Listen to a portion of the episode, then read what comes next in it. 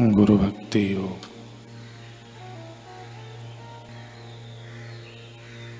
श्रद्धा, भक्ति और तत्परता के फूलों से गुरु की पूजा करो।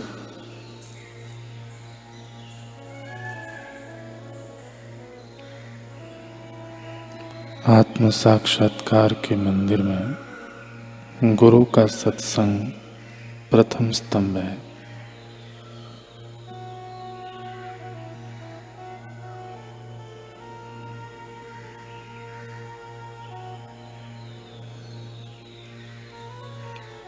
ईश्वर कृपा गुरु का स्वरूप धारण करती है। गुरु के दर्शन करना ईश्वर के दर्शन करने के बराबर है।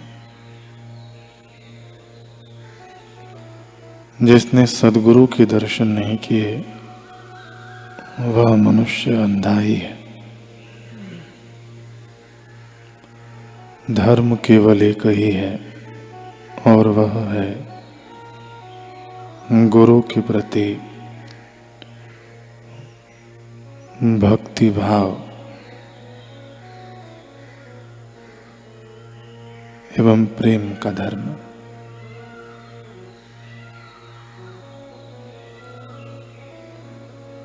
जब आपको दुनियावी अपेक्षा नहीं रहती, तब गुरु के प्रति भक्ति भाव जागता है।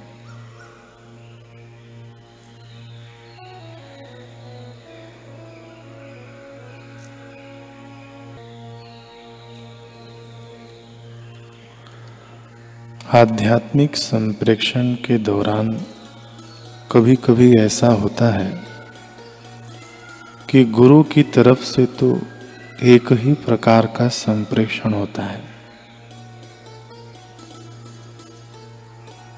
लेकिन अलग अलग शिष्यों में अलग अलग मुद्राएँ अलग अलग क्रियाएँ होती हैं। अलग अलग भाव उदित होते हैं। क्योंकि वे अंदर अलग अलग स्तर पर होते हैं। ऐसा ज़रूरी नहीं कि गुरु की संप्रेषण शक्ति बरसे और सभी चुप समाधि में आ जाए। नहीं, कोई हंसता है, कोई रोता है, कोई चुप रहता है, अंदर के स्तर अलग अलग हैं तो बाहर क्रियाएँ अलग अलग दिखती हैं। गुरु से संप्रेषण ग्रहण करने के बाद भिन्न भिन्न शिष्यों की भावनाएँ भिन्न भिन्न प्रकार से प्रकट होती हैं।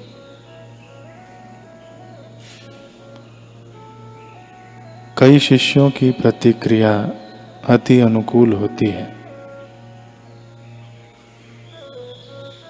वे गुरु से विशेष प्रेम करने लगते हैं। अपने को उनके श्री चरणों में अर्पित कर देते हैं, तथा निरंतर उनके ही सुमिरन में निमग्न रहने लगते हैं। ये प्रथम श्रेणी के शिष्य हैं। जो शिष्य थोड़ी सी अनुभूति में ही हर्षित होकर अपने को बहुत बड़ी उपलब्धि हुई है, ऐसा समझ लेते हैं और साधन भजन में शिथिल पड़ जाते हैं। वे द्वितीय श्रेणी के शिष्य हैं। कृपालु गुरुदेव अपने सत्संग मार्गदर्शन द्वारा उनका यह तुष्टि नामक दोष दूर करते हैं।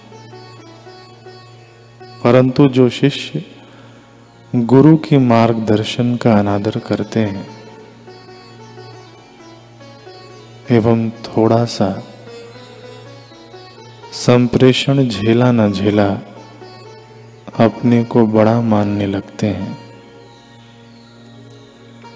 और स्वघोषित उपदेशक बनकर दुनिया को सुधारने में लग जाते हैं। वे खुद को ही ठगते हैं। ये तृतीय श्रेणी के शिष्य हैं।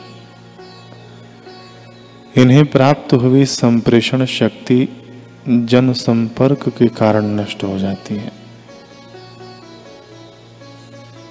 अतः शिष्य को सर्वप्रथम अपने चित्त रूपी पात्र को स्वच्छ एवं पवित्र बनाना चाहिए। गुरु गुलाब के एक सुंदर पौधे के समान है तो शिष्य एक खिलता हुआ गुलाब। पौधे ने रस सींच रखा है, इसलिए फूल खिला है। ऐसे ही गुरु ने ब्रह्मरस सींच रखा है। इसलिए शिष्य रूपी गुलाब खिला है। जैसे जैसे शिष्य संप्रेषण से पोषित होता जाता है, वैसे वैसे गुरु शिष्य के बीच भौगोलिक दूरी होने पर भी मानसिक दूरी नहीं रहती, भावनात्मक दूरी नहीं रहती। भौतिक दूरी नहीं रहती। जब भौतिक दूरी मिटने लगती है तो फिर तात्विक दूरी भी मिट जाती है। हनुमान प्रसाद पोद्दार जी, इन्होंने एक साधु से कहा कि कोई सत्पात्र है तो हम उसको अभी अभी अलग का अनुभव करा दें। साधु बोले, महाराज, कैसे? सत्पात्र की पहचान क्या है? महाराज जी ने कहा, अत्यंत श्रद्धा हो। संयमी जीवन हो तो संकल्प करके उसको अभी अनुभव करा दें परमात्मा का। साधु जी ने कहा कि अत्यंत श्रद्धा माने क्या?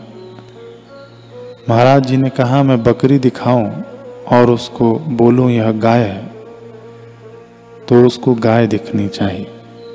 उसमें ऐसी श्रद्धा हो। दिन हो और मैं कहूँ, रात है। तो बोले हाँ रात है। हृदय पूर्वक मानने लग जाए। हमारे भाव के साथ उसका भाव उसी समय एक हो जाए। हमारे चित्त के साथ उसका चित्त एकाकार हो जाए। तो फिर हमारे अनुभव के साथ उसका अनुभव एकाकार हो जाएगा। इसलिए भगवान शिव जी कहते हैं कि गुरु की बात सच्ची हो या झूठी, शिष्य को सत्य माननी चाहिए। झूठी बात काहे को बोलेंगे गुरु जी तुम जिस अवस्था में हो, उसके अनुसार तुमको भले वह झूठ लगे, किंतु गुरु जी जिस ब्राह्मी स्थिति में है, उस दृष्टि से तो उनकी बात सच्ची ही है। शिष्य अपनी साधना के क्रम में बहुत लंबे समय तक अपने भौतिक शरीर का उपयोग करता है। किंतु यदि वह गुरु जी के सिद्धांतों के अनुसार अपने को ढाल दे, उनकी इच्छा में अपनी इच्छा मिला दे तो वह गुरु के ज्ञान की सर्वोत्तम अभिव्यक्ति बन सकता है। गुरु कृपा से शिष्य रूपी फूल पुष्पित होता है। उसे अलौकिक, अतीन्द्रिय अनुभूति प्राप्त होती है। जब गुरु और शिष्य के बीच संबंध स्थापित होता है तो शिष्य से सिर्फ़ इस बात की अपेक्षा की जाती है कि वह अपने मन को पूर्व की दूषित मान्यताओं, दुराग्रहों, अज्ञानता के संस्कारों से मुक्त कर दे। जैसे गुरु अपने हाथ का उपयोग कर सकते हैं, ऐसे तुम्हारे मन का उपयोग कर लें। यह हो गई तुम्हारे मन की मुक्तता। जैसे नाव को लंगर से मुक्त कर दो तो फिर यात्रा करेगी। नहीं तो लंगर लगा है, वह नाव चला रहे हैं तो वहीं हिलती रहती है, चलती नहीं है। ऐसे ही अपने मन को ऐसा बनने का, वैसा बनने का पद प्रतिष्ठा या वासना पूर्ति का लंगर लगाकर फिर गुरु के पास रहते हैं तो मन हिलता रहता है। यात्रा रुक जाती है। रुचि तो बंधन करता है। हम अपनी रुचि के अनुसार करेंगे तो रुचि से पार कैसे होंगे? गुरु वे हैं जो तुमको किसी रुचि की गुलामी में फंसने न दें। अपनी इच्छा की पूर्ति नहीं गुरु भगवान की तरफ़ अपने मन की वृत्ति मोड़ दो। मेरो हो, सो जल जाए। प्रभु की हो, सो रह जाए।